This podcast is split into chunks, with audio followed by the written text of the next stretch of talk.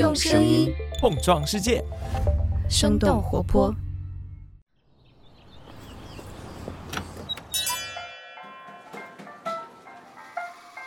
您的生动早咖啡好了，请慢用。嗨，早上好呀！今天是二零二二年的九月十六号，星期五，这里是生动早咖啡，我是来自生动活泼的梦一，几条商业科技轻解读，和你打开全新的一天。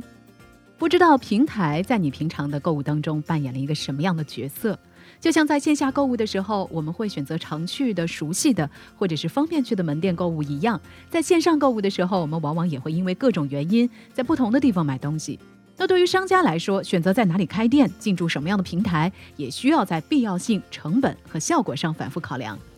抖音电商在去年提出兴趣电商的概念，又在今年升级为全域兴趣电商。抖音商城作为全域兴趣电商的中心场，在吸引大量新锐品牌的同时，越来越多有着丰富电商经验的品牌也来到了抖音商城，并且取得了亮眼的成绩。那么，抖音电商为什么能够吸引到这些品牌的入驻，又是如何帮助他们实现新的突破呢？我们今天的轻解读就与此相关。当然，在这儿也要特别感谢抖音电商对本期节目的大力支持。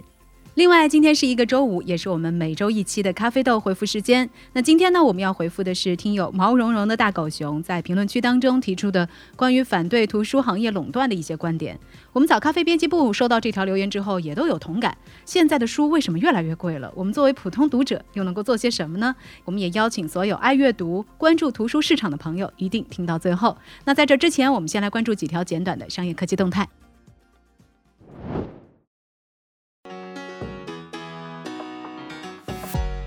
首先，我们来看看游戏版号的最新消息。九月十三号，国家新闻出版署发布了九月国产网络游戏审批信息，一共有七十三款的游戏过审，其中就包括网易的《全明星街球派对》，这是网易自去年七月以来拿到的首个游戏版号。根据晚点财经的报道，网易董事长丁磊曾经在公司二季度业绩电话会议上表示，游戏版号是网易一个非常稀缺的资源，在没有版号的时间里，团队的研发力量不得不面向欧美日韩调整。除此之外，腾讯旗下公司南京网点运营的《健康保卫战》也通过了这一次的审批。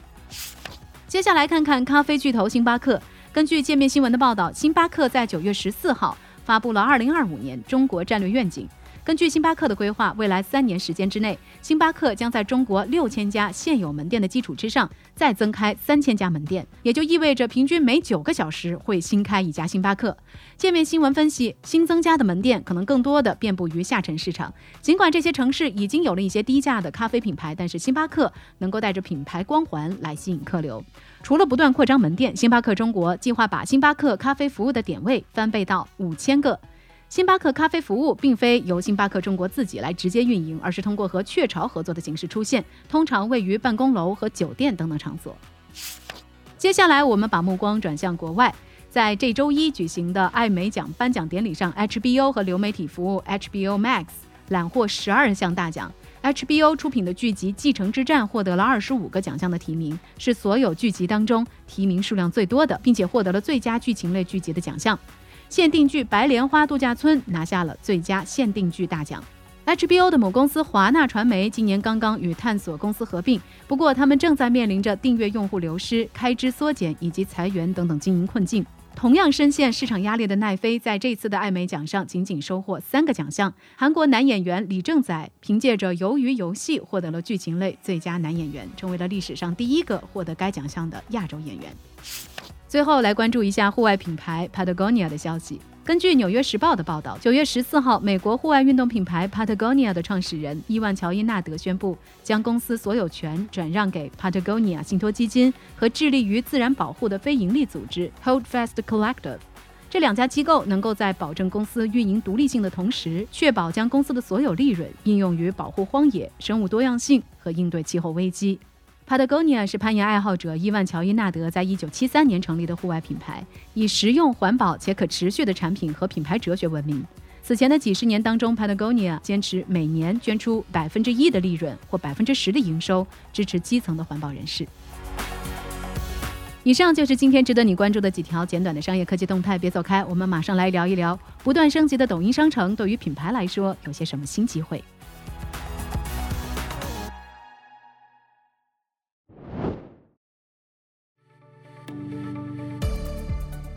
欢迎来到今天的清解读。自从抖音电商在去年提出了兴趣电商的概念，又在今年升级为全域兴趣电商之后，已经有不少的新锐品牌在抖音电商的生态当中迅速成长，并且通过短视频内容、直播带货、商城优化等方式，成功找到了兴趣契合的消费者，实现了零到一的起步。不仅打响了品牌的知名度，还将它们转换为实实在在的销量。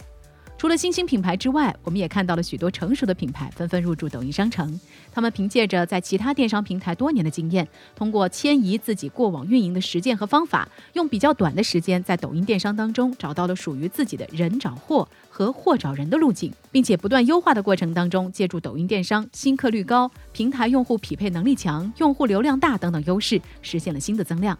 比如说，化妆品牌韩束自从入驻了抖音商城以来，已经推出了多个爆品，经营规模也一直处于美妆行业的头部水平。在针对搜索、商城和店铺场景进行优化之后，韩束在不同的场景当中的曝光量都进一步的增加，最终帮助韩束在抖音商城的交易总额提升了近五成。在平台曝光率增加的同时，抖音商城还为品牌吸引到了更多的新客户。目前，服装品牌 UR 在抖音电商的店铺会员数已经超过了十五万。从人均消费额来看，会员是非会员的一点六倍。另外，一些品牌针对抖音电商的特点，发挥自身在内容和兴趣上的优势，成功实现破圈。比如，家用服务机器人品牌科沃斯，通过和抖音电商超级品牌大赏合作，带动品牌粉丝沉淀二十二点三万。其中店铺新客的占比高达百分之九十五，这个品牌在 Z 时代和妈妈群体当中也是尤其的受欢迎。在今年的抖音六幺八好物节期间，小米在抖音商城的成绩也十分的亮眼，成交总额达到了一点八亿，其中成交额过千万的单品有四个。通过迁移自己成熟的运营经验，小米的销量在短期之内实现了迅速的爆发。在新锐品牌不断成长的同时，越来越多有着丰富电商经验的商家也纷纷入驻抖音商城。那么，抖音商城为什么能够吸引到这些成熟的品牌？这个平台又是如何帮助他们在销量和知名度上实现新的突破呢？那我们首先来看看抖音电商对于品牌方来说有哪些重要价值。首先，抖音超过六亿的日活用户是品牌方不能错过的流量阵地。根据第三方研究机构的公开数据。截至二零二一年六月，抖音日活跃用户数已经超过六亿。前端的大流量加上活跃用户的高开启率，使得平台用户在向抖音电商的用户转化上会有着较大的空间。其次，全域兴趣电商能为商家盘活有购买心智的流量，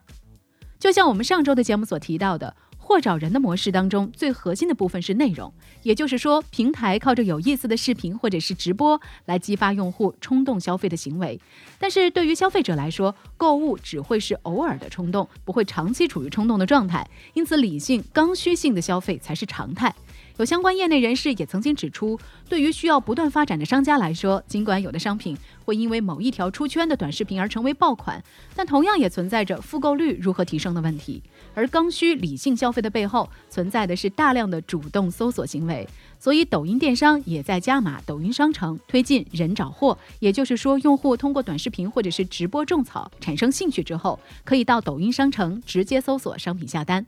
过去一年，抖音电商的商品交易总额是去年同期的三点二倍，累计售出了超过百亿件的商品。而这强劲的增长数据背后，也是抖音电商生态持续升级完善的体现。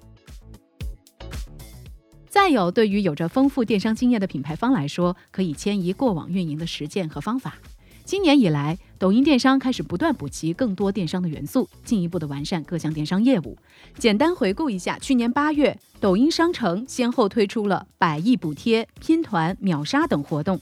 去年十一月，抖音商城的位置也出现在了首页的一级入口，进一步的提升了商城的中心场地位。抖音商城的重要性不断提升，也是想让用户的购物习惯从兴趣电商的激情购买，逐渐的向日常消费发展。这对于已经在传统电商平台长期入驻的商家来说，可以在抖音电商当中进行快速的布局，通过直接复用原来已经积累下来的运营经验和模式，就能在抖音商城中获得新的流量。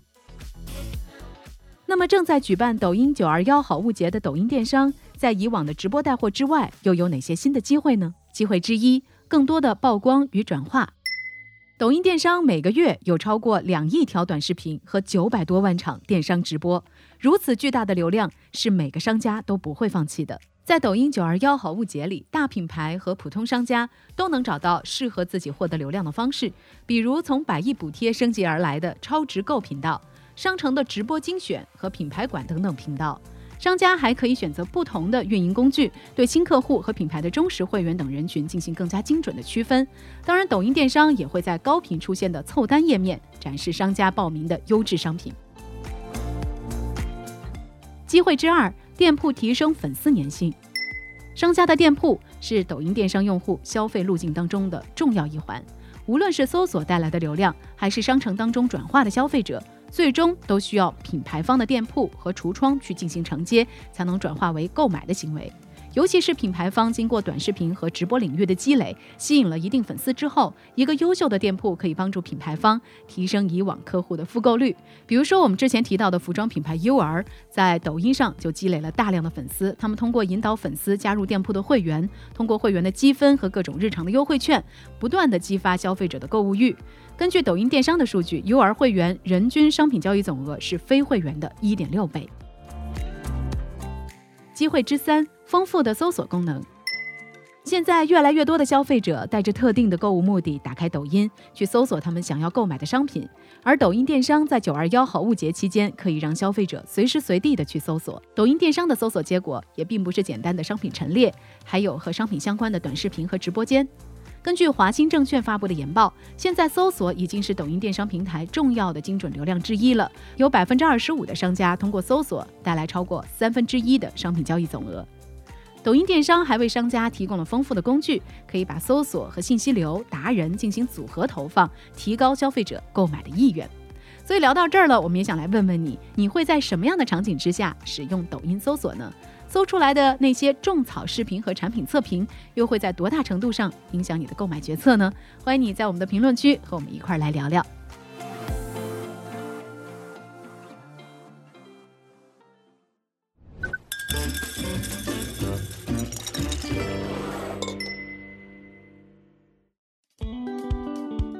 今天我们要回复的咖啡豆来自评论区的朋友毛茸茸的大狗熊，一个很可爱的名字。他在垄断是否会改变图书行业这期节目的评论区当中提到了自己是反对图书行业垄断的几个原因，比如说出版社装帧过度、内文排版时留白过多，以及垄断对于创作者极其不友好等等。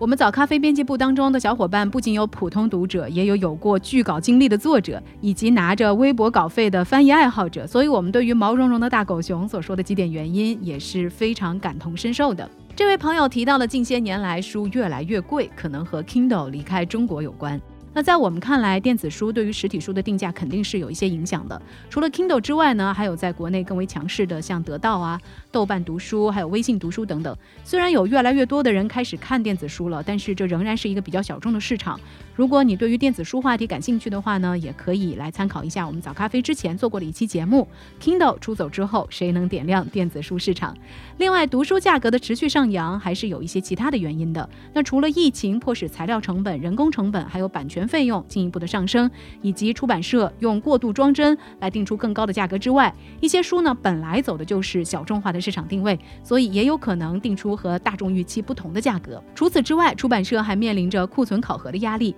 每一本书第一次的印刷量往往都是要谨慎来计算的，印量过低有可能就会导致供不应求，错过了销售窗口。不过如果印量过高的话，市场又会消化不了，就会变成了库存压力。那近些年来呢，越来越多的出版社。将库存数量作为一个年底考核标准之一，很多出版方在定印数的时候，宁可冒着市场断档的危险，慢慢的加印，也不愿意去增加印数，为的就是防止年底的时候库存压力来影响考核，这就造成了分摊到每一本书上的成本都会比较高，最终就导致书的价格提高了。当然，电商也助推了现在的书价从高推到虚高，在零售图书市场销售没有规模增长的大前提之下，电商的玩法是越来越多了。我们可能已经可以看到一些直播间的图书。价格甚至已经是白菜价了。为了能够承受住电商的疯狂折扣，将成本稳定在比原价四折更低，才能够留出盈利空间。那按照这个逻辑，书的原价就只能够虚高了。目前呢，国内的出版社也在向数字出版、融合出版等等方向转变，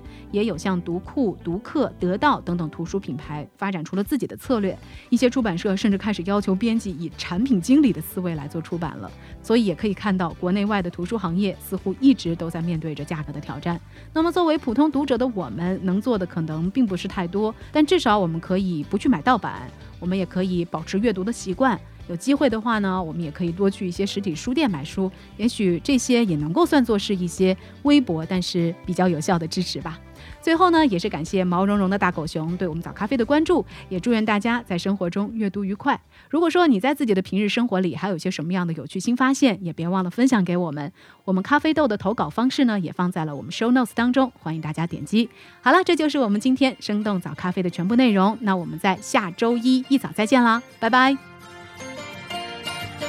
这就是今天为你准备的生动早咖啡，希望能给你带来一整天的能量。如果你喜欢我们的节目，欢迎你分享给更多的朋友，这会对我们非常有帮助。同时，你也可以在公众号和微博搜索“生动活泼”，声是声音的声，这样就可以了解更多与我们节目相关的信息啦。生动早咖啡，期待与你下次再见。